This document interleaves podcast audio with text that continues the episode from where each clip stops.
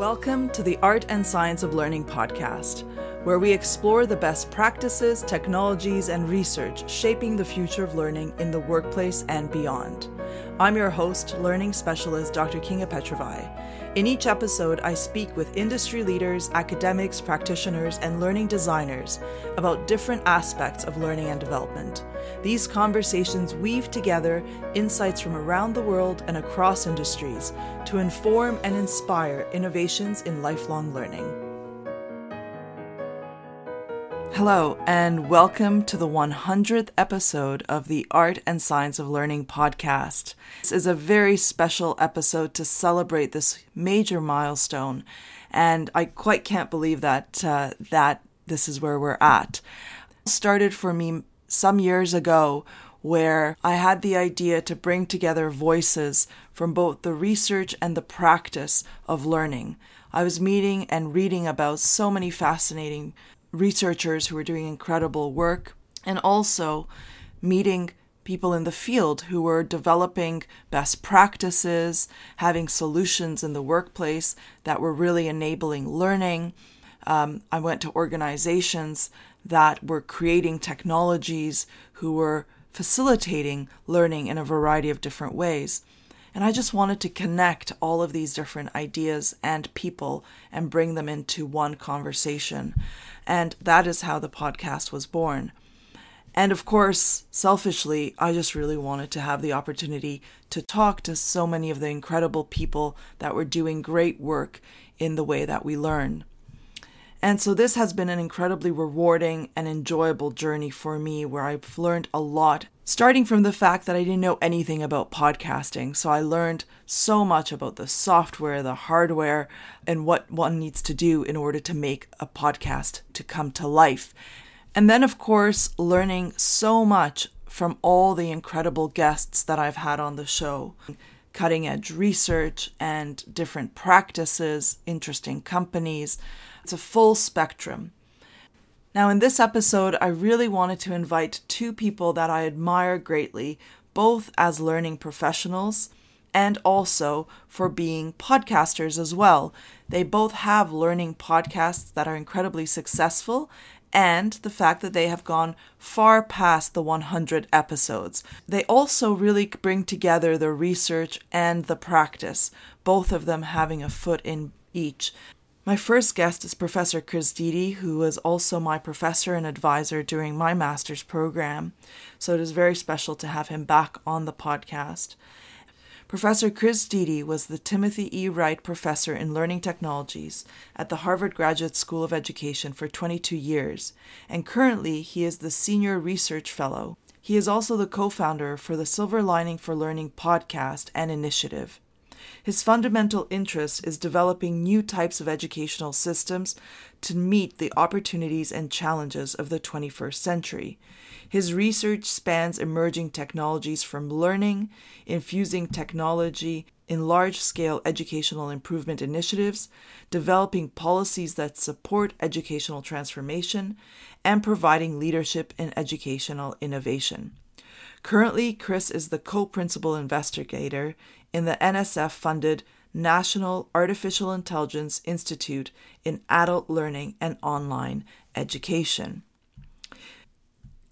And my second guest is John Helmer, who I've met several years ago at the Learning Technologies Conference in London. And we just had such a fascinating conversation about learning and podcasting. And since that time, I have been following both of his podcasts, which are absolutely fantastic.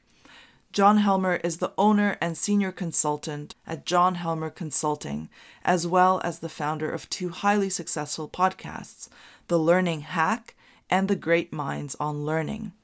In his consultancy, he advises businesses in communications and marketing. As a pioneer in digital marketing, he, is, he co created and promoted more than 30 training courses on using the internet for marketing and business. He is also a published novelist, lyricist for the group Marillion. He has been on the top of pops and also won a Perrier Award at the Edinburgh Festival. It was such a pleasure for me to be able to talk to Chris and John about their latest work in the field of workplace learning. About how they started their podcast, what inspired them, and also what they learned along the way after many more than a hundred episodes. I was curious to find out what they learned and what they are doing next with their podcast, and also, of course, to find out what's top of their mind on the latest developments in the learning field. Thank you very much for listening, and I hope you enjoy our conversations. Hello, Chris. Welcome back to the podcast. I'm thrilled to have you as part of this very special episode. Thank you for being here. Well, thank you. I really enjoyed the last time we talked and looking forward to another sharing of ideas. Before we talk about podcasting and and your podcast, I would like to touch a little bit on the work that you are doing. You're doing something new and different. Can you tell me a little bit about the work that you're doing now? Sure. So, um, throughout my career, which now is half a century long, I've uh, looked at emerging technologies for learning, and two of the technologies that have been part of that over the decades have been artificial intelligence and immersive learning. And of course, both of those are now at an exciting stage of their development, and they're also interacting with each other. Uh, I've always been looking at adult learning because I teach adults and also teacher professional development is about the adults that teach children. But a lot of the uh, development that I've done has been for pre college audiences. And it's really in the last five or six years that I have shifted to looking more at workforce upskilling and reskilling and capacity building, which gets into issues of adult development because in some ways, a 28 year old, a 42 year old, and a 56 year old are as different from one another as a first grader, a seventh grader, and a 12th grader. So it's a, it's a fascinating area. Uh, and one of the hats that I wear now is that I'm uh, a co principal investigator and director of research for the uh, National AI Institute in Adult Learning and Online Education, which is a workforce related group. And another is that we have now the Next Level Lab at the Harvard Graduate School of Education, something supported by Accenture that started four years ago. Tina Grotzer is the director. And that also is workforce capacity building. So it's been it's been fun for me. I uh, get bored easily, and so I'm in the perfect field because I have to reinvent myself every couple years to keep up with what's happening. Yes, and that that is very exciting because you really have looked at learning technologies and learning through all the age ranges, which is so important. And when I was your student at Harvard, of course, we were talking more about and learning technologies in school. But as my work also has shifted more towards workplace learning, I've been really excited to be reading what you what you've been doing through the years and moving in, into that space more and more. Can you tell me a little bit about the center at the Harvard Graduate School of Education focused on workplace learning. And that's often departments of education at universities are not really looking at workplace learning. But can you tell me a little bit about the work that is happening there? A lot of the training and capacity building and education of adults for the workforce is is really based on older conceptions of teaching and learning, and not a lot of new um, models coming out of cognitive science, neuroscience, the learning sciences, and so on. And so um, Tina Grotzer, uh, my colleague at, at Harvard, and I um, started this next level lab, drawing a lot on Tina's expertise in cognitive science and neuroscience. And it's been a, a really interesting journey because we've involved um, some postdocs, we've involved some visiting scholars, we have wonderful master students like you who participate in the work of the lab. And one of the, uh, I've helped to develop two briefs, which are like research summaries.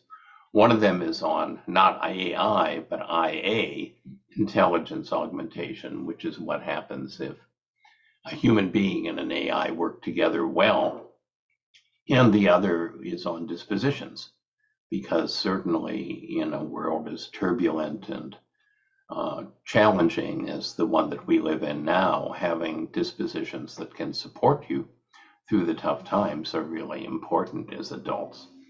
So um, it's been great to be part of the lab and interacting with my colleagues and students, and and um, we're continuing to develop interesting things.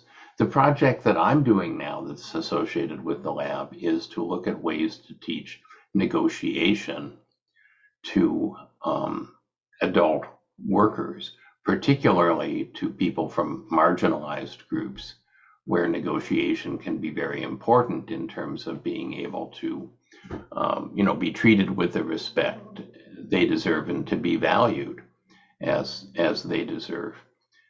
And I'm very fortunate that Professor Mike Wheeler from the Harvard Business School, who's an international authority on negotiation, has been willing to be a subject matter expert, and we're working to develop some pilot pilots.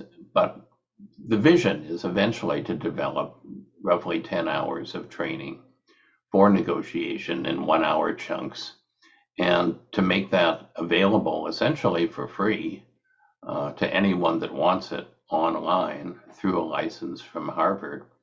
And it's been fascinating to try to design that training taking advantage of the latest aspects of immersive environments, of artificial intelligence, and then insights out of cognitive science and the neurosciences. So that's fascinating. So it's good. It's good. That is absolutely. And that is definitely something that a lot of people need to learn and would like to learn, and that you're going to be using technology to help them achieve that. And how does technology help to enhance the learning of negotiations? Well, negotiation has always been taught with practice involved. Yes. Because it's a skill that really you develop through practice and guided feedback. But it's it's difficult to find the partner for practice in negotiation training because another student can be your partner, but they don't necessarily know how to play the role of a mm-hmm. boss or of somebody else that you're trying to negotiate with and you can hire an actor, but that's expensive and and limited in terms of how many people get to do the practice as opposed to watching the practice. And so the development on the AI side of chatbots is valuable because with careful controls, a chatbot can mimic, you know, someone that you're trying to buy a car from or someone where you would like a raise. And similarly, a company called Mursion that I've advisor to does digital puppeteering, where instead of an AI behind the simulated person, you have a human being, a simulation specialist behind the simulated person. Mm-hmm. And that allows a whole nother dimension of negotiation because, of course, people can emulate other people much better than any form of artificial intelligence.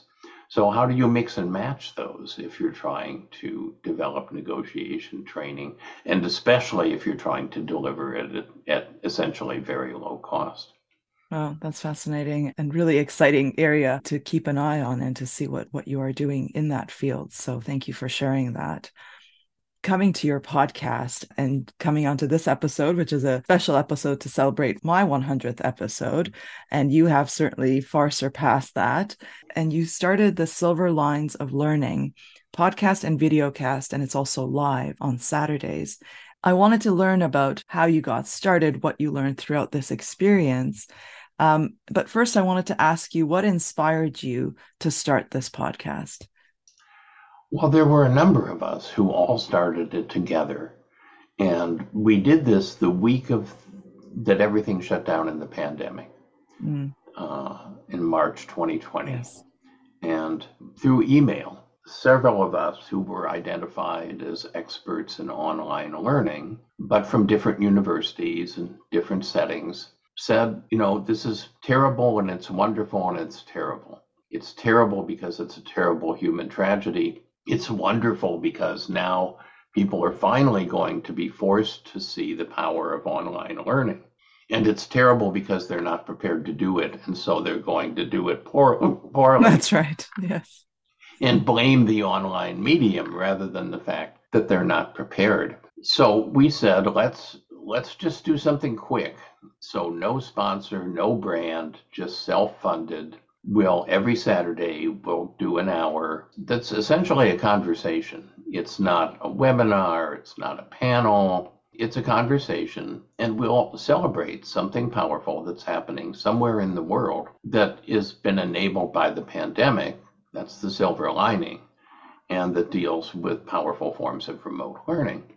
And we said, you know, in 10 weeks or so, when the pandemic's over, then we'll stop doing this. Well, that wasn't a good forecast about the pandemic. And even now that the pandemic has receded, we're learning so much and we're developing such a wonderful archive of innovations across the world that we've just kept going. We're doing episode 166 but it, it really is not something that I could have done alone. And I really admire you for, for your ability to do such an extended series of powerful podcasts on your own, because the fact that there have been four of us for most of the series, each of us has a different voice, each of us has different connections in terms of people we can invite we we've gotten to know each other pretty well, even though we're not co-located by doing these conversations together. And so there's a kind of fun, you know, emotional interaction in the way that you see on,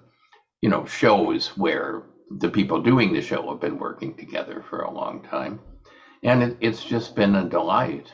So I'm that was how it started. And none of us ever thought that we'd be where we are now, but as long as we're making a contribution and as long as we're learning ourselves, I think we're just going to keep it going.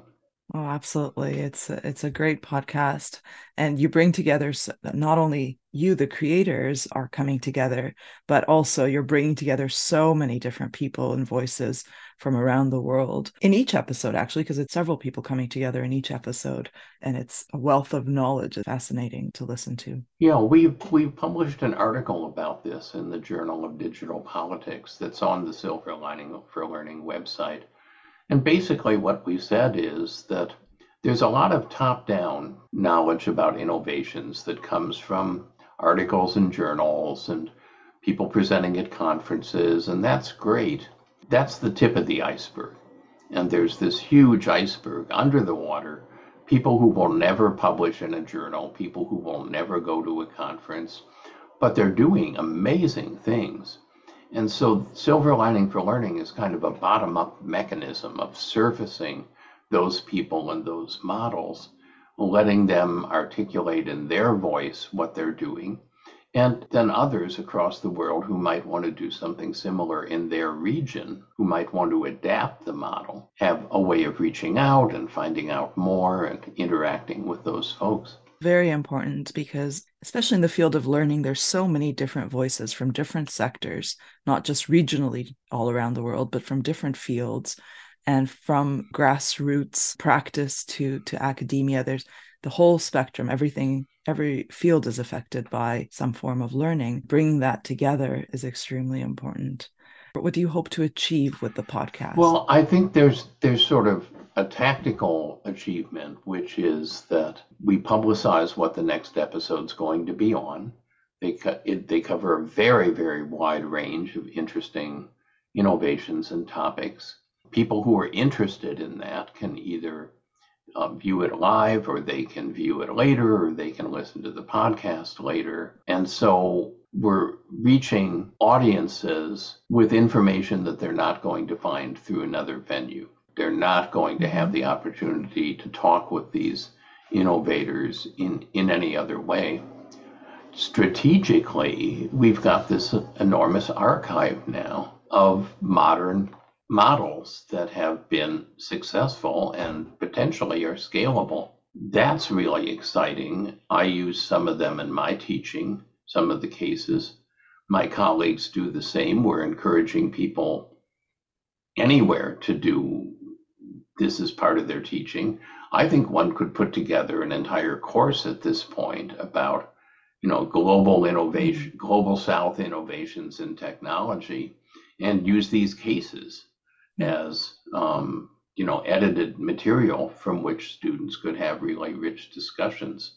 So we're hoping that the archive Yes. itself will have a, a life of its own because we're really focusing on learning more than technology. Even the older episodes are really about really interesting and powerful models of learning. So there was an episode, for example, episode 12 is on fan fiction. It's one of my favorite episodes. The technology by which fan fiction communities are, are meeting now is different, but the model of peer feedback and emotional attachment to writing is is still the same.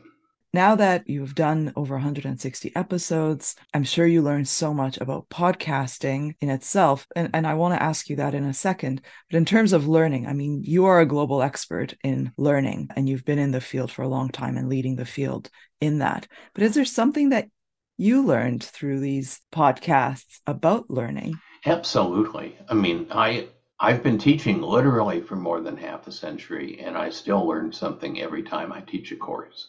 I tell the students that's not so much because I'm a slow learner, but because learning is an extremely complex human activity.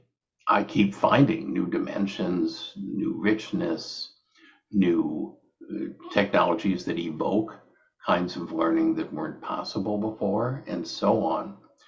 I see people who who've said to themselves, "I know everything. I don't need to learn anything more. I'm the world expert in X." And the minute that you say that, you're dead in the water. I've tried to keep uh, the humility that I think is really important of saying every time I interact with someone, they have something to teach me about learning. If I'm open to learning myself and if I listen carefully to what's going on. And certainly that's true in Silver Lining for Learning because we're interacting with people in settings that I'm never going to go to, probably, and who have expertise that I will never have. And it's wonderful something that is so important for people that you can never stop learning. And that is certainly something that you pass on in your courses and your classes and in your interactions, which is really valuable.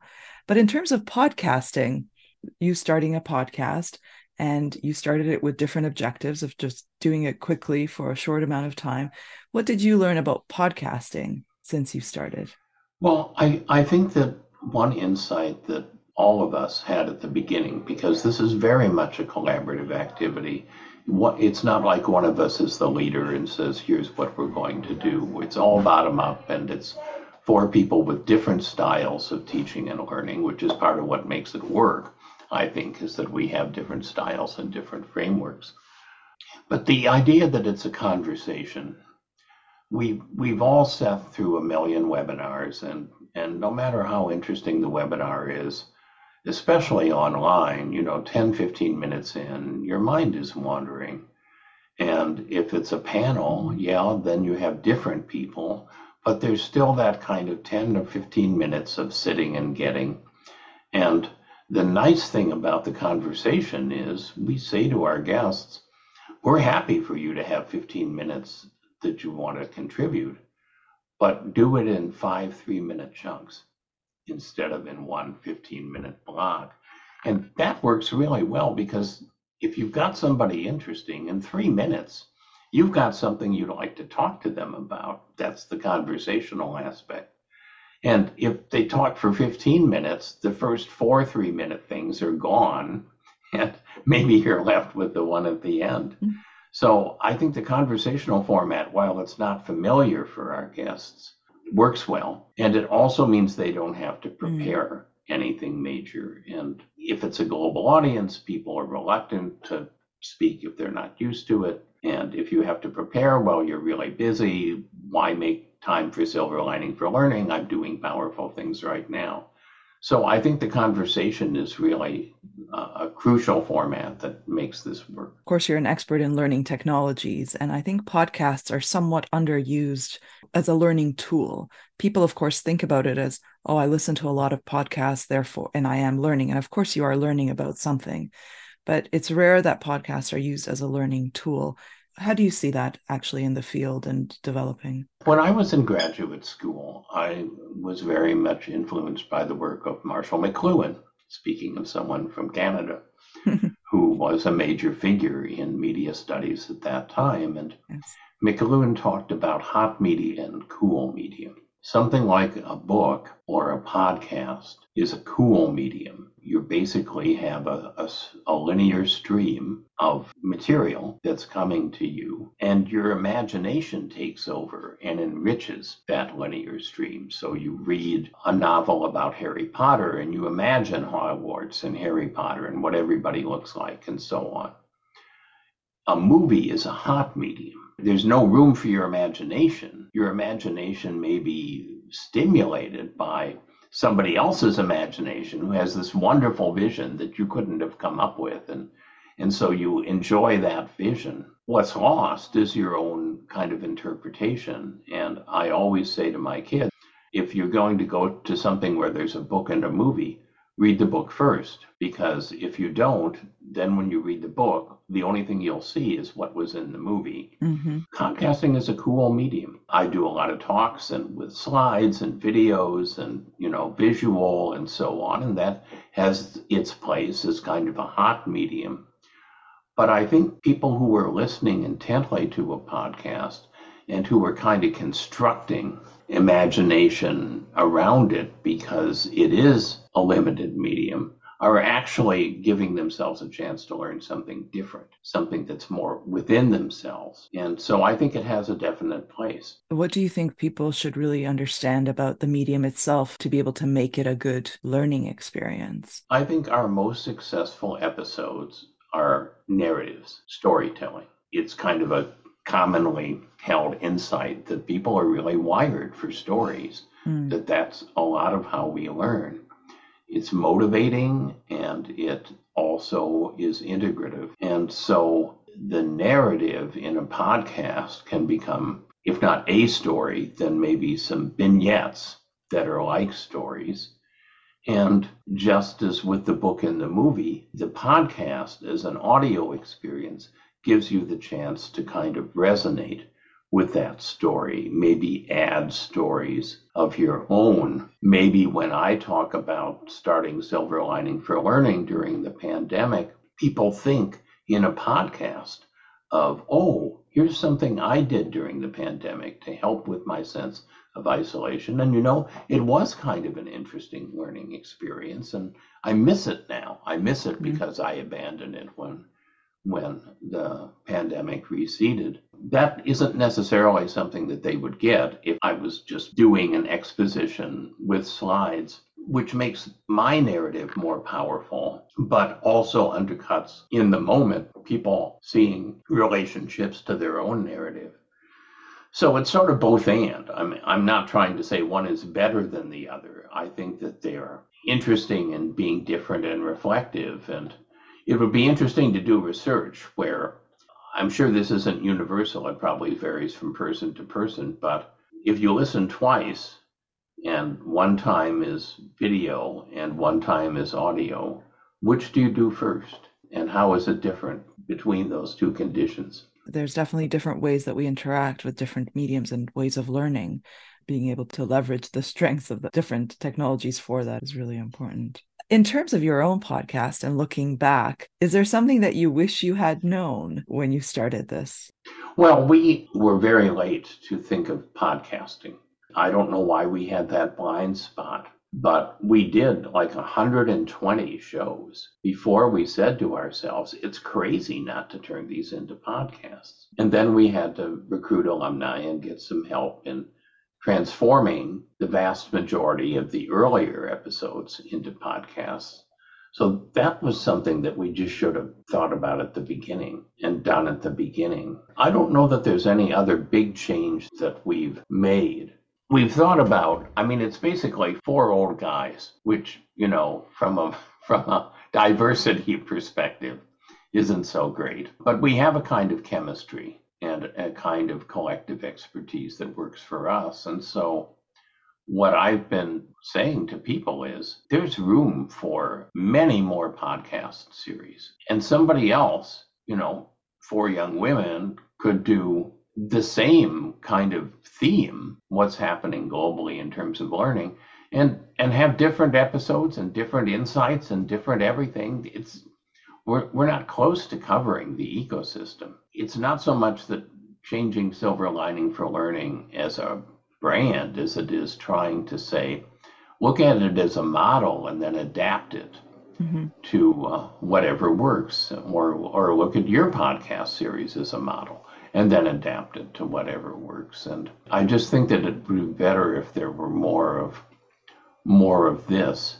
People might learn more than putting the same amount of energy into writing scholarly articles in arcane journals that are read by maybe five other people. but but that's heresy, right? That's heresy. Yes. I don't want to be excommunicated from that's Harvard, right. so I have to be careful. But you're saying that there's room for more of the conversations about learning uh, that that should be had. Absolutely, and our, our conversation is shaped by who we are and mm-hmm. there's many other perspectives that would come out of different groups that would be very valuable complements to right. where we are. Fantastic. Yes. Although there is a lot of different podcasts out there, but in terms of learning podcasts, eh, there, there is definitely room to do different things. Yeah. Which is having different perspectives is so important. And so, what are your plans looking forward for Silver Linings on Learning? Well, we'd like to find ways to promote the archive somehow mm-hmm. because I think that's underutilized as a resource for teaching.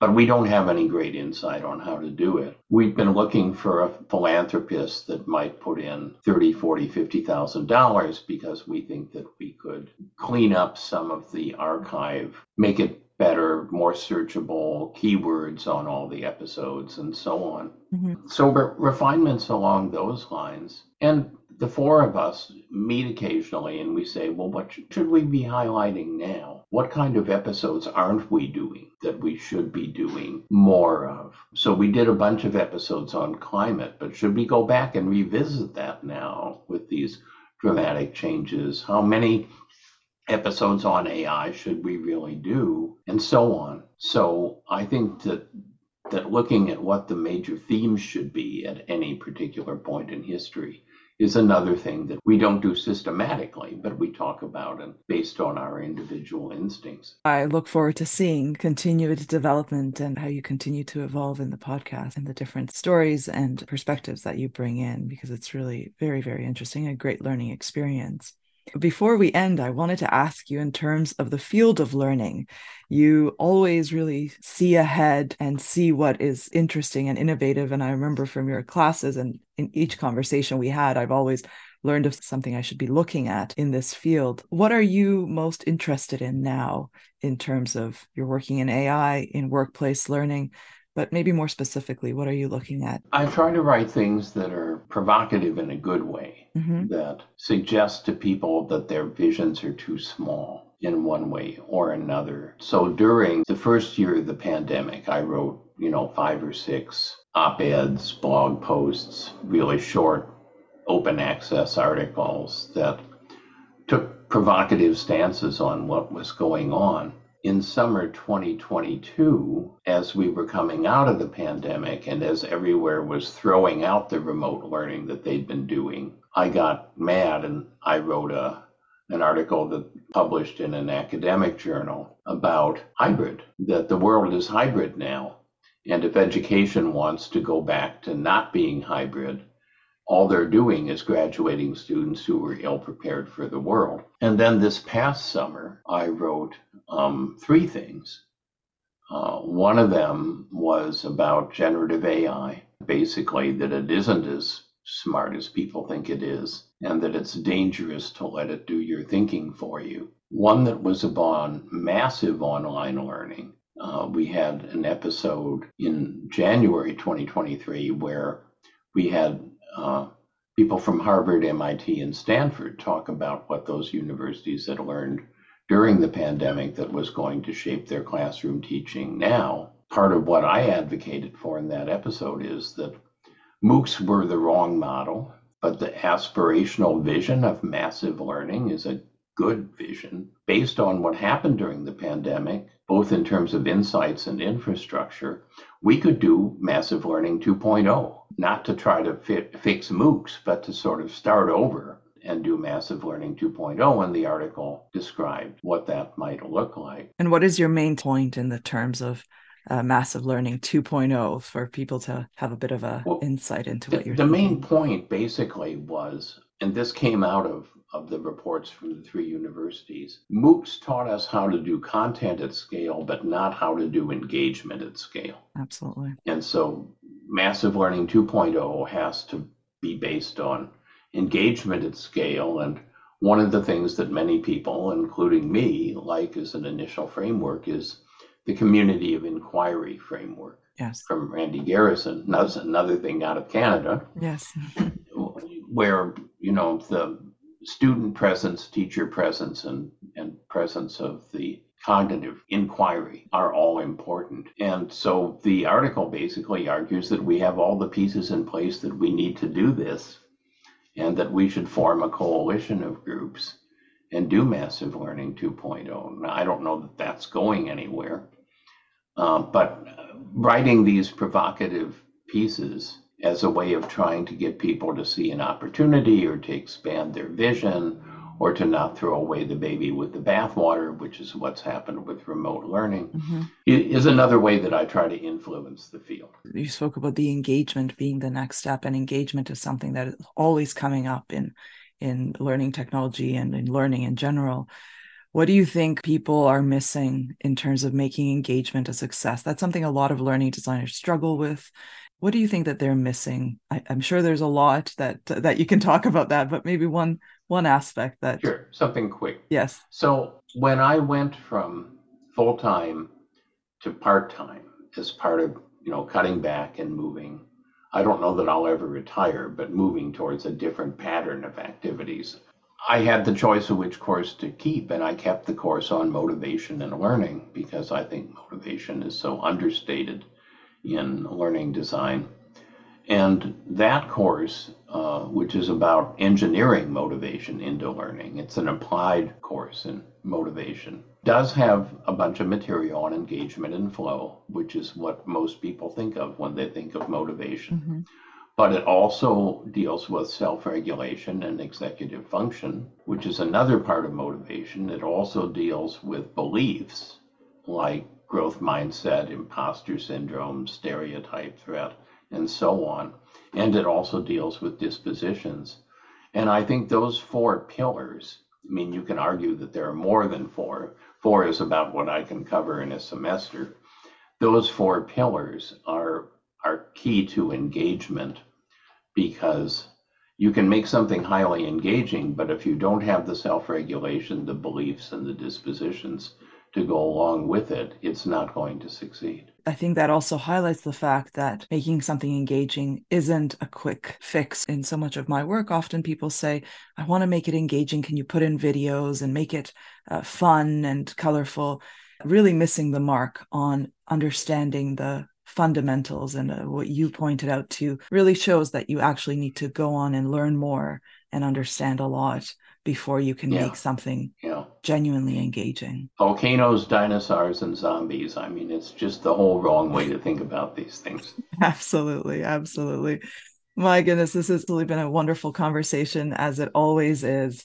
Thank you so much for sharing your insights and knowledge about your work, but also in this episode, more specifically, your podcast, Silver Linings of Learning. And thank you very much for being a part of my special episode. I thoroughly enjoyed our conversation. Well, thank you for what you do with your podcasts. And um, we'll all just keep on trucking. Yes. Thank you very much, Chris.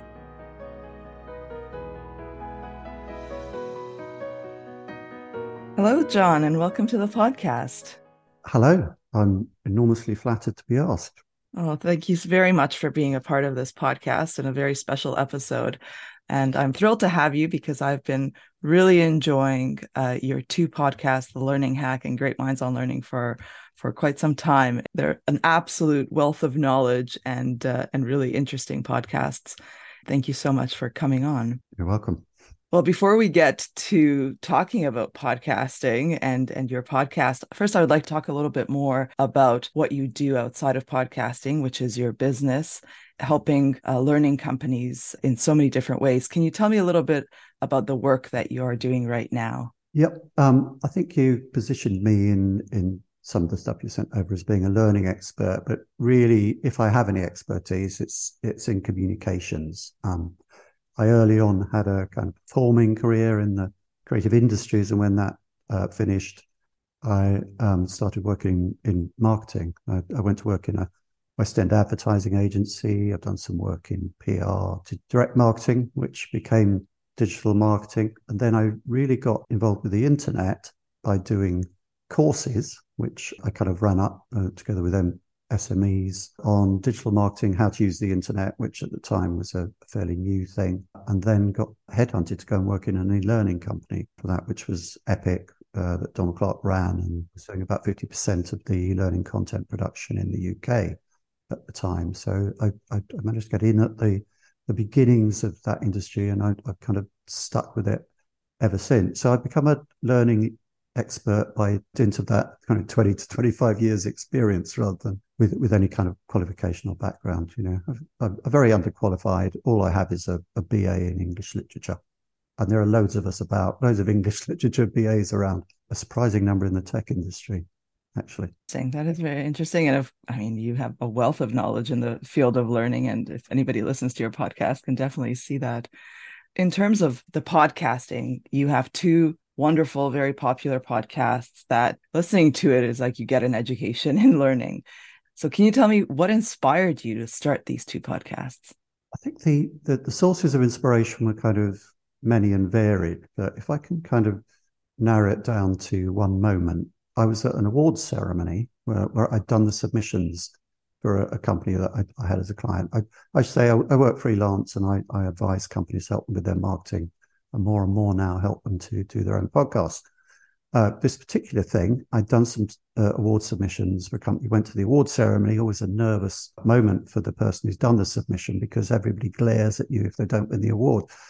Uh, but while people were still having their kind of opening drinks and so on, uh, I bumped into a, a, past client of mine, Lisa Minogue White, came up to me and said, Oh, she's documenting the event. She was recording interviews um, and doing spot interviews. And when I say, you know, 25 words uh, about the event, and then she stuck this device under my nose. And I was like, what is that thing? Um, and what it was was a really compact sound recording device, battery operated, handheld, but it actually gave you broadcast quality output. And I, I kind of knew uh, that, that I've known some kind of radio journalists. I knew they had these things called Uhers, which were sort of the size of an old-fashioned transistor radio and uh, a bit clunky to, to, to cart around. And but it was the first time I seen one of these things. Um, so I got one and started using it for my day job at the point, which has a lot to do with facilitating workshops uh, and recording the output to shape into a, a, a report. Um, I did a lot of interviews with people for a magazine I was I was running for a company, mm-hmm. um, and there I'd record those, mostly for transcription and to be turned into text. But at the, at the, back of my mind, I knew about this thing, podcasting. I thought you could use this thing to expand the possibilities of your media output. You know, back mm-hmm. in those days, it was all blogs and white papers and so on. Right. But I realized as the bandwidth was increasing, you were getting more video and um, and there was podcasting there, which was always I'd always thought was a possible source of content marketing. And you could kind of um, as that bandwidth increased, these other media would come into play. And, you know, I'd uh, uh, written and appeared in a Channel 4 TV series at one point. So I knew about that side of th- things. So I thought, this is the way it's going to go. You know, we're going to get more and more media. Uh, and then I got made redundant. I had to restart up my, because I had a, a kind of day job at the time. And I had to start up the consultancy again. And I thought it would help to have a bit of profile so why don't I start a podcast about learning? And there weren't many others around at the moment. Actually, um, I couldn't see any. In the time I was conceptualizing and putting it together, uh, David James' podcast came onto my radar, and I realized there were other people doing this. And I think there, there, there was another one which changed its name so often I can't remember its its current name. But that that seemed quite good, so I went and appeared on theirs and I thought I'd better get mine out quickly because there's only two others and it might end up being a crowded field, which has proved to be the case. The appeal to me, the inspiration was really that with this little device, you could go anywhere and you could talk to anyone. And I had a lot of contacts in the industry. and you could make content with it. Simples. And it was just that simplicity that seemed really great to me. Um, and as to what I learned from podcasting, the main thing I've learned is that it's not that simple. Exactly. That is definitely something that uh, one learns very quickly, as I did as well. It certainly isn't as simple as uh, as one thinks. But you were in from the very beginning, and and that's fascinating. That uh, from the very start, you saw this potential, and you were get into the field. Can you tell me what you were hoping to achieve? I mean, first you you mentioned that you were hoping for your consultancy to get a little bit more exposure, which I think is definitely something that why a lot of companies start their podcasts and, and sometimes individuals. What else were you hoping to achieve with your podcast at the at the start? I, I think the main thing is that I, I, felt a real drive to tell people things about learning theory and technology that are really interesting and important. And I wanted to help them get a better understanding by bringing a range of views. That's, you know, not just what one person thinks, but what several different people feel filtered through a highly individual perspective, which is mine, and really the kind of emotional roots of that. Uh, I, I, went to a lot of learning conferences and, and sat through a lot, a lot, of talks and, and so on. And I would never ask questions at the end because the questions I wanted to ask were ones which I think might have made the speaker too uncomfortable. And as a marketing person, I didn't want to kind of tarnish the brand by coming across as, you know, Mr. Angry. I, I was kind of frustrated by it because the, his conference appearances because it was such a broad conference is such a broadcast medium in a way. I mean, I know you do get a Q and A at the end, but um, it, the the form of it is, is different. And I, I, felt there were people I wanted to challenge. There, there were other people who I thought were incredibly interesting, but they might only have a 20 minute presentation. You know, the ideas was, I'd, I'd really love to kind of talk to them and, and, unpack it a bit more. So, as I say, I was running a magazine at one point. That gave me the chance to interview a lot of interesting people. And I just found that fascinating thing to do. I, I can't pretend that I developed a great interviewing technique, although I've learned a few things along the way. It was this idea that you could get somebody and challenge their views and get them to bring out things you were more interesting and then interested in. And then the next week, fortnight, whatever, you, you have a completely different guest on with a completely different set of views and you can then say, oh, yeah, but I had so and so on last week and, and she said, and it's different to what you're saying. How do you react to that? And I think through that kind of, it's through that jostling of perspectives and different ways of, of framing problems that we're, we're all facing that I, I think innovation comes out of that and knowledge and learning and all sorts of good things. So I felt as if I was doing something that was giving a contribution um, also, I was enjoying it, and it, it, it did give the, the, profile a bit of a boost. One of the things I love about two podcasts is that you do really focus on the theory and something that uh, often in learning is not taught and not understood. There's a lot of people and a lot of different types of people in the learning field, but having an understanding of the research and the and the theories that are the foundation and that people should really understand is not always understood. But the great minds on learning, that's exactly what you're unpacking. It's it really is like a course, uh, understanding the foundations of all the great thinkers in this field, which is so critical. Now, Great Minds on Learning has a very different format from the one I've sub- just described, which is about yes. different people exactly. time. Great Minds on Learning, the format is more kind of Boswell and Johnson, with me, with me as the cringing Toady Boswell saying, right. "Tell us why, wise, you know, master, wise master, give us your learnings." I mean, it, it's slightly different to that because I, I come at things at a different angle um, to to Donald, who's read absolutely everything. So the, the, the dynamic is not that you're getting two wise people talking about learning. You're getting yes. a wise person talking about learning, um, interviewed by another person who's perhaps more interested in the fact that this academic had a mountain in Australia named after him, or you know, B.F. Skinner kept his, allegedly kept a child in a box. And I've heard this, Donald, is that true? And so on. I suppose to speak more seriously, I, I do bring a kind of biographical focus to the learners, which I think um, positions it slightly different from Donald. So there's kind of parallax, parallax there. And I'm also very concerned to make sure that there's this difficult thing that um, Kahneman says about experts and other people say about SMEs, how difficult it is for the expert after a while, after they know as much as Donald knows, as much as he's read, to make that clear to other people because they've forgotten a lot of the kind of early steps through which they ascended to their to their current knowledge. Getting the the, the knowledge out of SMEs requires a lot of the times the mediation people, be they designers, interviewers, whatever, who, who know less. And it's fantastic for me because it gives me the license to ask some really dumb questions of a very smart person. Looking back, what have you learned about podcasting? The thing I've learned about podcasting, really, which I'd like to bring to the fore, is is kind of the intimacy of the fact that it's a voice speaking in your ear, and that somehow is much closer than a broadcast medium like television it's a network medium as well, podcasting, as much as it is a broadcast medium. I mean, I mean, you say that uh, I was in podcasting from the beginning. Well, very much not really. I was in the beginning of podcasts about learning, uh, but podcasting goes back to the very early days of the internet. It was very much an underground sort of nerdy pursuit. Uh, first time I really learned anything about it was uh, meeting a, a Brendan Bright about a, a dinner party who who was a Radio Four producer still mm-hmm. is, but his absolute passion was podcasting. Um, and he was introduced to me by our ebullient host as saying, Oh, um, Julian goes on and on about this thing, podcasting, that nobody in the world cares about apart from him. Um, Must be an interesting dinner conversation. Yeah, he's now doing the Jonathan Pie uh, podcast for, for the BBC, which um, Brits will know about, uh, and, and so on, so on.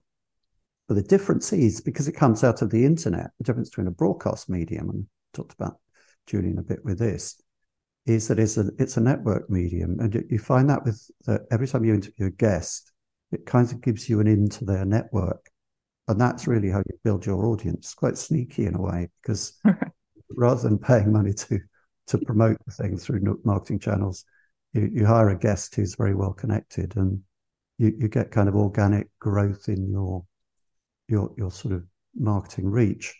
Mm. But also, there's there there are network effects that come out of that that are really interesting because you introduce guests to other guests mm-hmm. and so on, and you become part of this very loosely formed community of people who have spoken on the Learning Hack. And I, I, I, it, it's uh, I find it's the thing that is it's a real door opener. And once I've interviewed somebody, I'm friendly with them in a way that I never am when I meet them in person at an exhibition or something, because it's not like our first contact has been, I've been trying to sell that person something or market something to that person.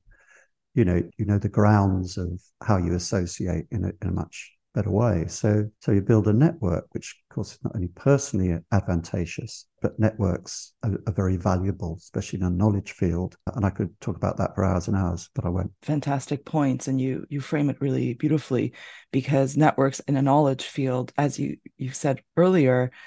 People have different approaches, different views, different ways of thinking about learning because it is an extremely diverse field with a lot of very different voices in it.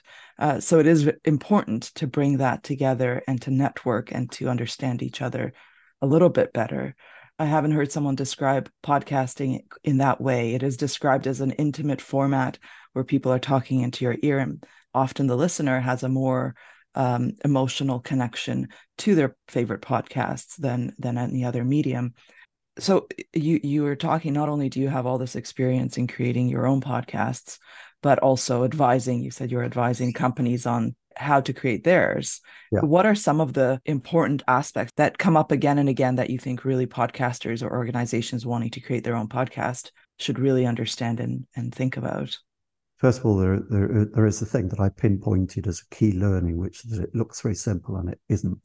Yes. There are lots of affordances that come from podcasting as a form, but there are also kind of drawbacks and not so much drawbacks as, as important limitation. If I can give an example of that, one is brand, which are, you know, very dear to my heart. I've kind of worked a lot with companies on that. And how do you do that in a form like podcasting where you don't have the visual cues. I mean, normally when you talk about brand, people think of the logo, uh, and visuals do do play a, a, massive amount in how people communicate their brand to the extent they very often ignore some of the other and in some ways more important aspects of it, like tone of voice. Who is this company? Oh, I can see they they've got that blue wiggly thing. So when I see that blue wiggly thing, I know it's them. But more importantly, you know, who is who are these people that are talking to me? What is this company that's talking to me? what is the tone of voice? Is it strident? Is it lecturing me? Is it uh, something a bit more interesting that's that's kind of drawing me in? Um, and that's kind of really important in, in podcasts. So when, when you're kind of setting up a podcast, you need to to establish, its personality, it, its brand, and all of that. Really, you know, you you do have you put logos on your on your podcast when they appear in people's apps, but but the greater part of the personality of that uh, thing as a brand is going to be about how it talks to you.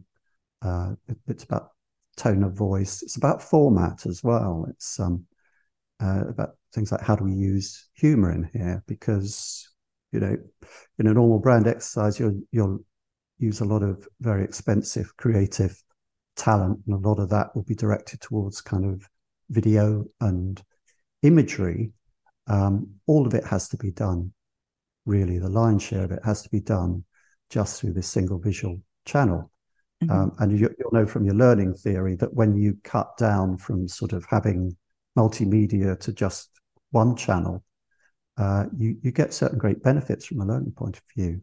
Um, we know that because of you know cognitive load, Sweller yes. and so on. Uh, when you don't have to think about the pictures, you focus much harder on on what you're listening. Uh, but for the same reason, that means to be that means you have to be very careful about things like, you know, as podcasters go on in their careers. And, you know, I find when I talk to other podcasters now, you'll, you'll end up in these conversations where people are very excited about a new type of AI that takes all the breaths out to make, you know, it's more engaging if it's simpler to get in. Um, to get to get into it and to hear it to process it and a lot of this is about taking out friction uh, and your format should be about that world as well you know how quickly can i get to to to the content without too much throat clearing at the beginning. Um, how do you communicate the personality of the thing without that throat clearing at the beginning? So exactly how long should it be? You know, can have a 30 second intro and then you have ads in this to, to fund it. And where do you put those? How long do they take up?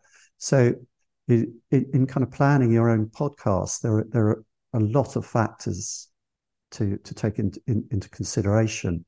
I mean, you know, I talked a lot about brand there, but there are a lot of others as well. Uh, there are things like, well, how how am I going to find out if it's working? How am I going to find out people are listening to this, um, whether they like like it? Another massive thing is the context of use. Context of use is something that people in uh, UX talk a lot about in terms of the user experience.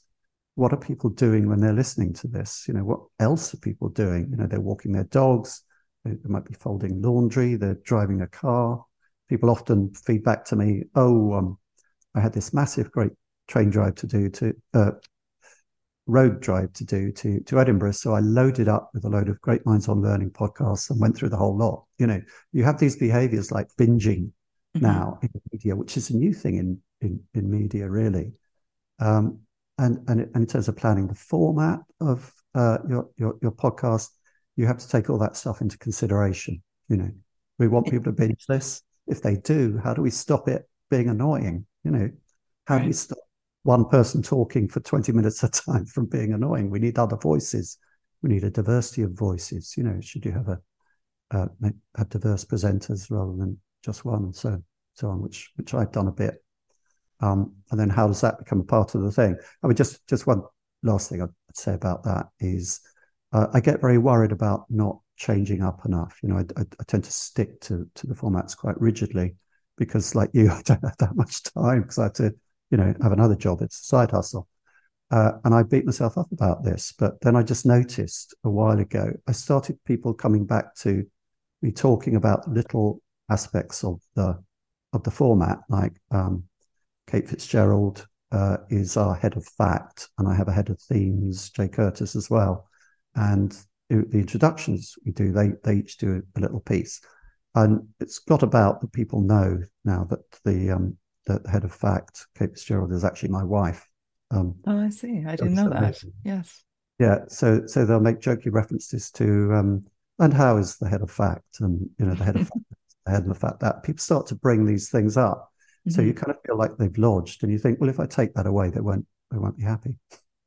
No, and it's a fantastic. Uh, I really enjoy that format, and you well, you spoke about so much that we could have unpacked um, yeah, in what you said, which is extremely valuable. But I, I love that you said you take out friction and the importance of taking out friction, because so often in learning, people talk about, oh, I want it to be engaging, um, and missing the fact that one of the most engaging things is taking out friction, making mm. it easy and accessible uh, for people, and also when uh, when you when thinking about how they're listening to this, uh, you put in really nice little breaks into the podcast where there's a different sound, so to kind of bring you back into it, uh, having that learning design into the into the podcast, which which helps to trigger people. Oh yes, I'm coming. My brain is coming back to making sure that I am listening. Yeah, I think it, it's it, it came home to me how important this was through learning a bit about learning learning theory and friction. And, and I think it's Bjork um, who, who, says that you have to have necessary difficulties within learning, but on the way to getting the learning and to engaging with those necessary difficulties, you know, and the difficulty is friction. Mm-hmm. You, you, don't get any learning without friction. Yes. Uh, and I think it was Leonard Houx said to me that, you know, everything on the way to the learning has to be absolutely frictionless. So there's a, I think friction is a, is a key concept. And, you know, in banking, they talk about friction as being that's where you make your money. Mm-hmm. You know, if you get people to, to leave it in the bank account for two days longer, you make money. That's friction. that's right. but the with. necessary friction, that's a really good thing to keep in mind. necessary. you can't make everything easy and ah. fun, but it's the necessary friction and then everything else to be frictionless. Yeah. I love that. Every, the more frictionless everything that surrounds it is, the more that that's where you're really kind of nailing the the engagement piece, I think. And I I, I don't see that being very wide, wide widely known. I think the engaging thing people think that's about doing all those marketing things of you know this is fun and hand waving and blah blah blah and you'll get these benefits and so on but there is a kind of user experience thing which is which is a deeper consideration yes. in communications you have to take on board and it's rooted in learning theory as well. Yes absolutely. Very important. And is there something looking back that you wish you had known? I mean you learned a lot and you've you you came to recognize for example that you don't need to change your format. If people like the fact that it there's consistency. But is there something you wish you had known when you started your podcasts? I think that's a difficult question to answer because um, you know it's been a ride and yes largely enjoyed the ride. And it, it is about kind of encountering, because we're doing something new. You know, when I started, there were only a few other learning podcasters. So there, there wasn't much to learn from. Um, it, it is about leading and bleeding. Uh, and, you know, the, the difficulty and the pain of it is in that bleeding, but also the, the, the, the you know, the, the, enjoyment and the, the kind of stretch for you personally is is about going through that thing of you know terrible problems coming up getting rid of that problem and so on. Because in with that there's also accidental victories that come up you know the, the really fun things that happen that mm-hmm. um, if you'd known about it from the beginning they wouldn't be surprises you know.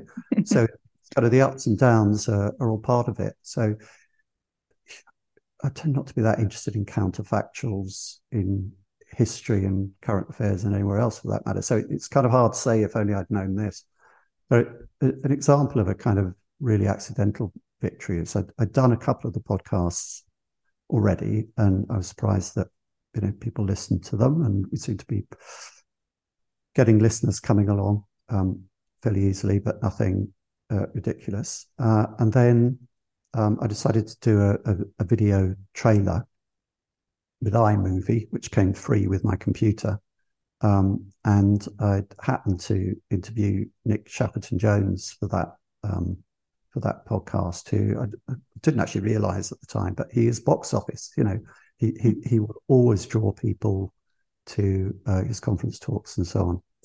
Uh, but but the combination of the, the kind of jokey, jokey beginning, which really focused on his um, him as a killer of sacred cows, and his own existing profile just meant the thing went through the roof. Hmm. Uh, on LinkedIn, this is the only experience I've had of this. where your phone is kind of going ding, ding, ding, ding. um, and Amazing. wow, suddenly overnight, you know, we we we'd got sort of uh, really respectable numbers just because of that that one thing. But it was it, it it was purely accidental. It's very hard, you know. Marketing people will never tell you this because they, they want you to think that they're geniuses. No one can predict what people are going to go for and what's going to go viral, what they're going to like. They can tell you what usually does well, and you know what happened last time, um, what algorithms like, and so on. But nobody can really predict the future, um, mm. and that's the fun bit of it.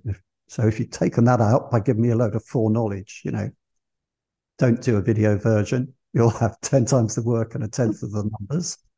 Um, if I'd done that, I wouldn't have learned to video edit, which was fun. And yes. I'd start on giving the podcast a, a, visual presence and identity, which social media will do to you, do for you, you know, because you can't actually put it in the podcast. And that's really helped me with promotion, I think, and and, and made it stand out.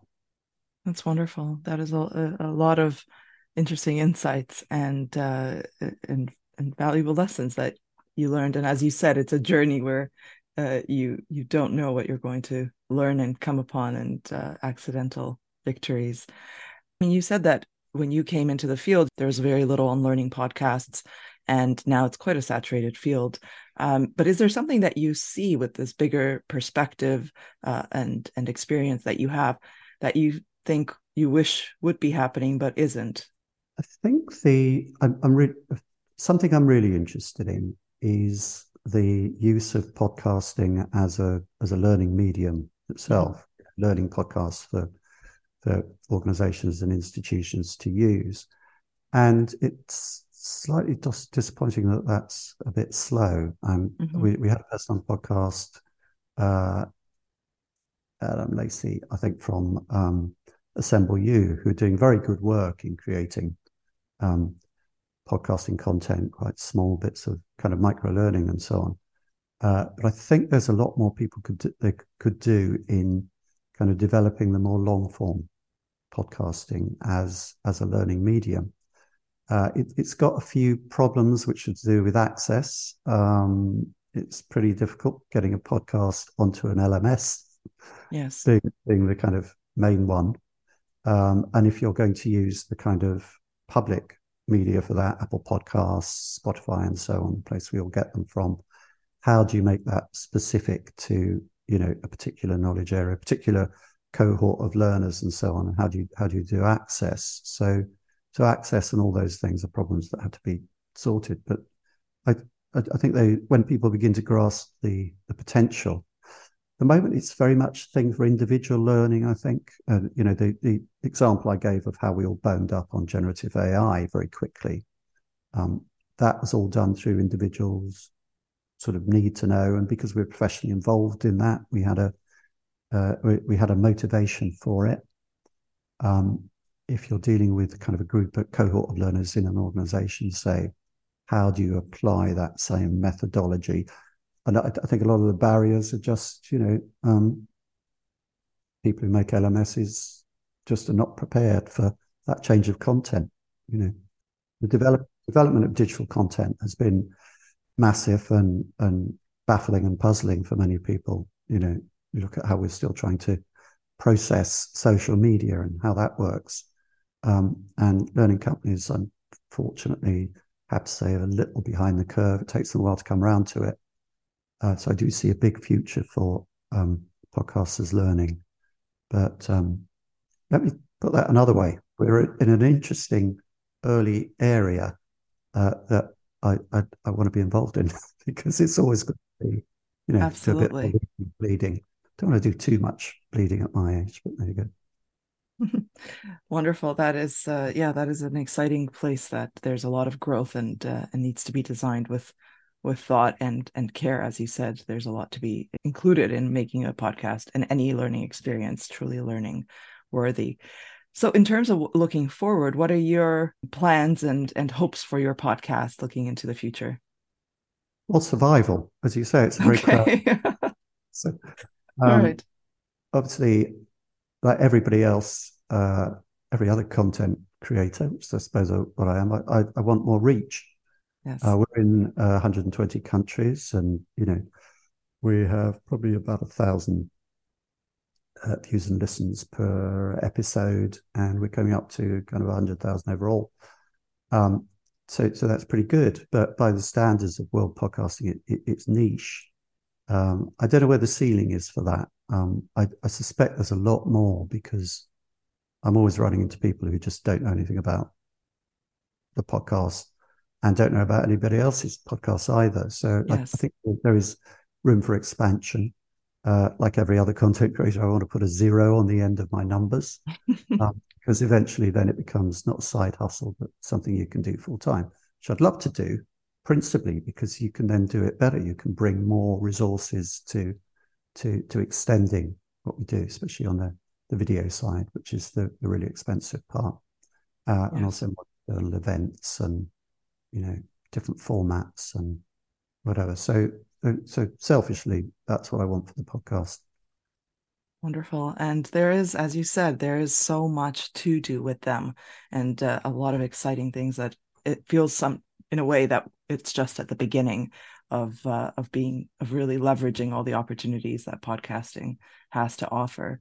And in terms of learning, what's top of your mind of what's exciting for you in the field of learning? Well, AI, duh. that seems to be the we being, trip over yeah. that answer all the time. yeah, I mean, it, it's a problem. Yeah, you'll find this as I do when you're writing your questions list. Um, how do I position the AI question without? how do we yeah. get past it? Yes. Yeah. Having said that, I, I suspect that generative AI could, you know, nobody knows the future, as I said, but I, I, I suspect that could prove slightly less significant than we thought for learning. I mean, very useful for content creation, and that's where people are really digging into using at the moment. People I talk to, like especially you know adaptive content people, but um, in in normal sort of learn tech content production workflow, I, I see it getting very important, very embedded, mm-hmm. changing the, the, the shape of the the, the production. Um, but in the in the long run, it might be different types of AI, I think, that have more radical effect. Uh, it's interesting when you talk to people in the adaptive field who've been using AI for quite some time. Um, it's that thing you often get from technologists that they don't want to poo poo what everyone's talking about at the moment because what everyone's talking about at the moment is a is a wave on which they are surfing. um, in, in, in, terms of you know the, the, the the clicks and the eyeballs are, are, are, there, so we don't want to say anything against it. But there is a slight feeling that you know we've been doing this for yonks. Um, generative is only one part of the whole pie, and the other bits may, in the long run, be much more significant. Um, don't get me wrong; I think it will massively affect jobs, and jobs are on the workplace learning side of it and on the education side a really important part of what what drives uh, the learning industry. It might be that professional learning professionals will have more to do in dealing with the ways in which generative AI, in particular, affects jobs and what's going on in the, the external environment than with using it uh, for learning per se. Um, let, us talk about that in a year or two, and I, I may be proved to be completely wrong. Um, and then I think data is again something people talk bang on about all the time. But I, I recently interviewed a, a, company called Valamis, um, based in Finland, and I thought they're really interesting because their model really is centered in data in a way that a lot of LMS other companies companies aren't. Mm-hmm. Just because of the limitations we've had historically with with SCORM, which you know put out so few data points. Hmm.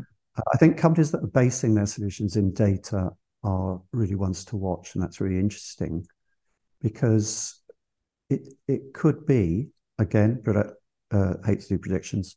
Could be that, that we are on the edge of a breakthrough in evaluation of learning impact. For years, people have been saying nobody evaluates, but suddenly, you know, we're awash with data. People have lots of data, mm-hmm. and there are some indication from certain kind of analyst reports and so on um, that there's certain amount of solutions that help people to analyze data um, are, are in, on the increase, and the interest in actually doing it is, may well be on the increase increase in um, organizations as well. I can't speak to the education side so much on that. I mean, you know, still going to be running exams in 100 years, I'd have thought. But um, certainly on the organizational side, you know, there, there are signs that there'll be a breakthrough in evaluation. Mm, yes, because and and something that everyone's really looking forward to because there everyone is always asking in workplace learning, how do we know it's working? And in a lot a lot of the types of learning that happens in organizations is very hard to measure and very hard to quantify. So um, developments in that area are highly anticipated. A lot of interesting things are happening, and both in terms of podcasting and in the field of learning. As with listening to your podcast, I've learned so much in this conversation and uh, absolutely enjoyed it thoroughly and uh, wish we can go on and on. Um, but, John, thank you so much for being a part of this special episode and joining me in celebrating 100 episodes. Well, congratulations on that, and it's been an absolute pleasure to to be to have you on the other side of the table, so to speak. I felt in very safe hands with a very competent, professional, and intelligent podcast hosts. And long may you continue. I, I, I think your podcast is great, and uh, it's been a, a great honor and privilege to be with you here today. Thank you so much, John. Greatly appreciated. Thank you.